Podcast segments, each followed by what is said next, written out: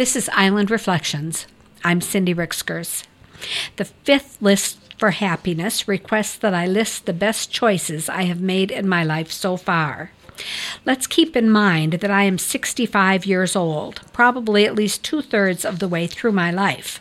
Many things that were wonderful choices at the time, and for a very long time, have come to be less sensible in the long run. I'm going to try to answer this from the perspective of the person I was, full of wide eyed innocence and intense hopefulness when I made those choices. Annotated. Going to college. I was not the best student in high school. I was married with children before I decided to go to college. It opened my eyes, expanded my mind, showed me whole worlds I never knew existed, and gave me the chance to prove to myself that I was, in fact, both smart and capable. In hindsight, and purely from an economic and security standpoint, there are many courses of study I could have pursued that would have probably served me better than the fine arts. Studying art. Having said that, let me be clear. Art has enriched my life in a thousand ways. Still, it was not, for me, a good fiscal decision.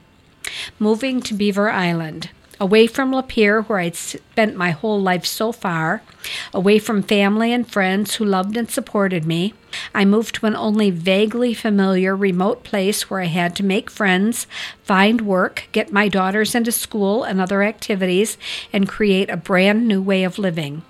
My idea of what life would be like on Beaver Island was based on things like the essays of E.B. White from his farm in Maine, the Little House books by Laura Ingalls Wilder, and 10 years of family vacations there.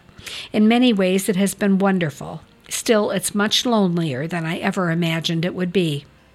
Becoming a waitress. Who would have thought that taking a menial labor job in a small bar and restaurant in Beaver Island would count as a good choice? Not me. It turns out, though, that it was one of my best.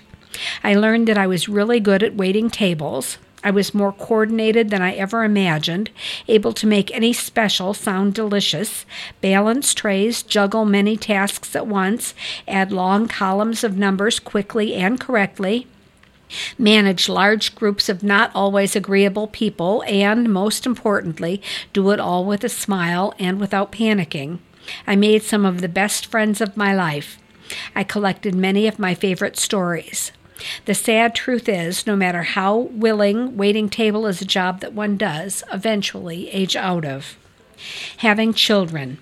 I wonder if we could see ahead to the pain of childbirth, the sleepless nights, the worry, if any of us would ever have children.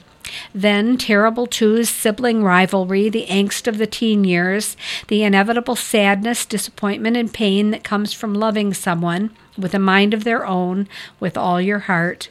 If I had known, I might have missed out on one of life's biggest joys, having children.